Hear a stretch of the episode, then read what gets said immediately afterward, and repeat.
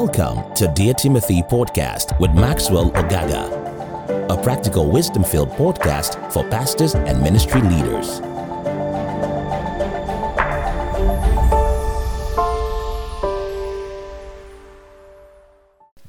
Hello, my name is Maxwell Ogaga. I'm excited that you're tuned in today. I'd like to welcome you to today's episode of the Dear Timothy Pastors and Ministry Leaders podcast. I'm excited about this subject we're treating on the pastoral care.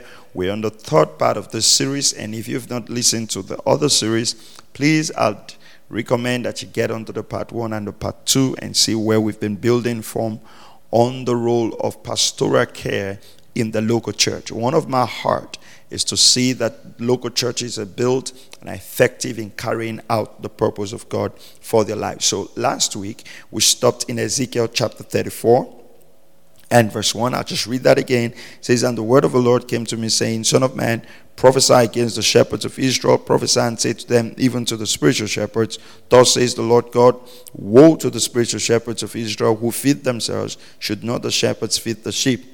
You eat the fat, you clothe yourselves with the wool, you kill the fatlings, but you do not feed the sheep. So we said essentially, the primary purpose of ministry is not what you get from the flock. The primary purpose of ministry is what you can minister to the flock. You've been called by God, set apart by God to help Him as an under shepherd, to nurture, to lead, to guide, to heal, to sustain, and to reconcile the sheep. And that's very important. Now, Verse 4 says, The diseased and the weak you have not strengthened. So you have to look at that. The sick you have not healed. The hot and crippled you have not bandaged. Those gone astray you have not brought back. The lost you have not sought to find. But with force and hard heartedness, harshness, you have ruled them.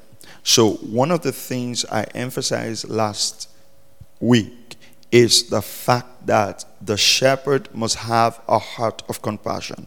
And that's something, it's very important. The shepherd must have a heart of compassion. That's the father heart of God that enables even the prodigal to return and to come back and to minister uh, love and the grace of God to the prodigal. Now, I want to look at a New Testament example of where the pastoral care department was set up and then it helped to be able to grow, not only grow the church, but stabilize the church and cause the apostles to focus on the mandate that God is giving to them. Because what happens is that if you do not have a strong pastoral care unit, everything is going to come onto your table.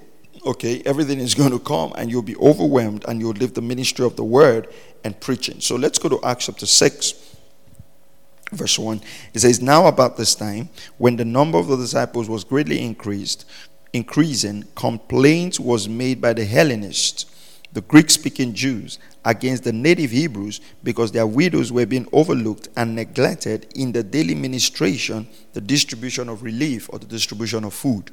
So as powerful as this New Testament church, I mean, this is the church just starting. They've had the outpouring of the Holy Ghost, miracles, signs, wonders. 3,000 have been added. Now, when increase began to come, complaints also started increasing. And that's where some pastors are not poised or positioned to handle growth.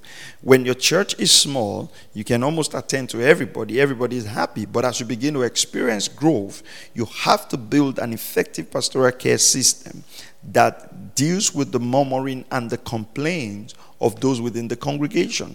Now, you can imagine what was causing this issue was food. And it, the disciples didn't go about saying, you know, you guys are not spiritual. Why will you complain about food? After all we've taught you, I mean, we've been here dealing with the, the, the, the Torah. Uh, there are nations to reach, there are people to do, there are things to go to. No, they didn't do that. That was not what they did. What did they do, rather? The 12 came and said it's not a good thing for us to leave the preaching of the word you know to serve tables now we want you to select from among you seven people full of the Holy Spirit and wisdom, that we may assign to look after this business and duty. Acts chapter 6, verse 3. So the apostles considered the proper distribution of food a duty that they had to put very spiritual people in that department. They didn't just put anybody who was volunteering. They looked for people with character. They looked for people who were full of faith. They looked for people who were full of the Holy Spirit to put in that department. And he says, Listen, we've got to sort this business and this duty.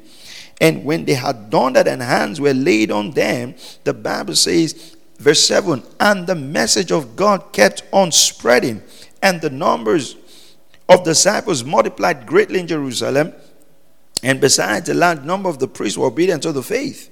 What happened? What happened? Because the disciples took care of the pastoral care, the church began to increase. And I'm going to make this connection here, and it's very important. If the people within your church are discontent and they're not happy and they're not excited about the atmosphere, they will not invite their friends. Nobody invites another person to a toxic environment. And one of the keys of church growth is people being mobilized enough, feeling that this place has enough warmth for other people to come share what I'm sharing. And that's and that's and that's basically it. So the pastoral care department is some it is, is a department that should be manned by very mature people to just throw someone out there, somebody who is full of the Holy Ghost, full of faith, who's got the character to sustain that, because you're going to be dealing with the people's complaints, you're going to be dealing with the issues of the people. But if that department is effectively handled, what you're going to find out is that there's going to be growth in your church. And so it's important that you look back and look at your pastoral care department and find out if you have, number one, the right people there. The right people, not just because they have a passion to help the poor or, or to, to, to be in the welfare department, but they've got the character full of faith and the Holy Spirit. They're matured enough to handle that. And number two, that people are not neglected. You know, the little complaints that people have within the congregation that someone is looking after them because because those complaints has a way of creating cracks uh, in, in, the, in, in the wall of what we're building, especially if it is legitimate. Okay, so you've got to look at your hospital visitation, your welfare to the appropriate people, how you handle people who are grieving. What's what's your response to people who lost who lost their loved ones? How do you handle that? What's your response to counseling, availability? Who is counseling? Who is speaking with the, the students who are going to school? Who is on them? And that's something that you know I'm looking at as I was praying for this broadcast for all those who are like our students who's gone to the university. You can have someone who call them up and just find out how they're doing in school. Is there a way we can help? You know, minister to them.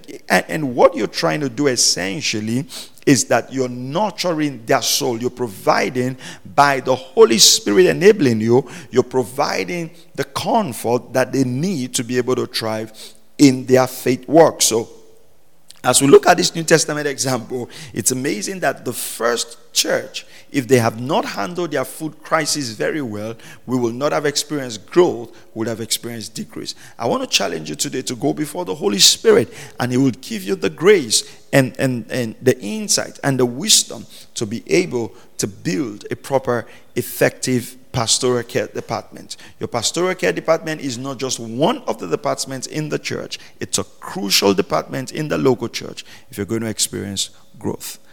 I hope you've been blessed by today's podcast. Get on the website, get a hold of our, our messages and our materials for pastors and leaders. I recommend our Dear Timothy books. Get in touch with our office, and I tell you, you will be blessed and equipped to fulfill God's assignment and purpose for your life. God bless you. Thank you for listening to Dear Timothy podcast. For more information, please visit www.pastormax.ng or call plus 234 805 888 7575. Thank you.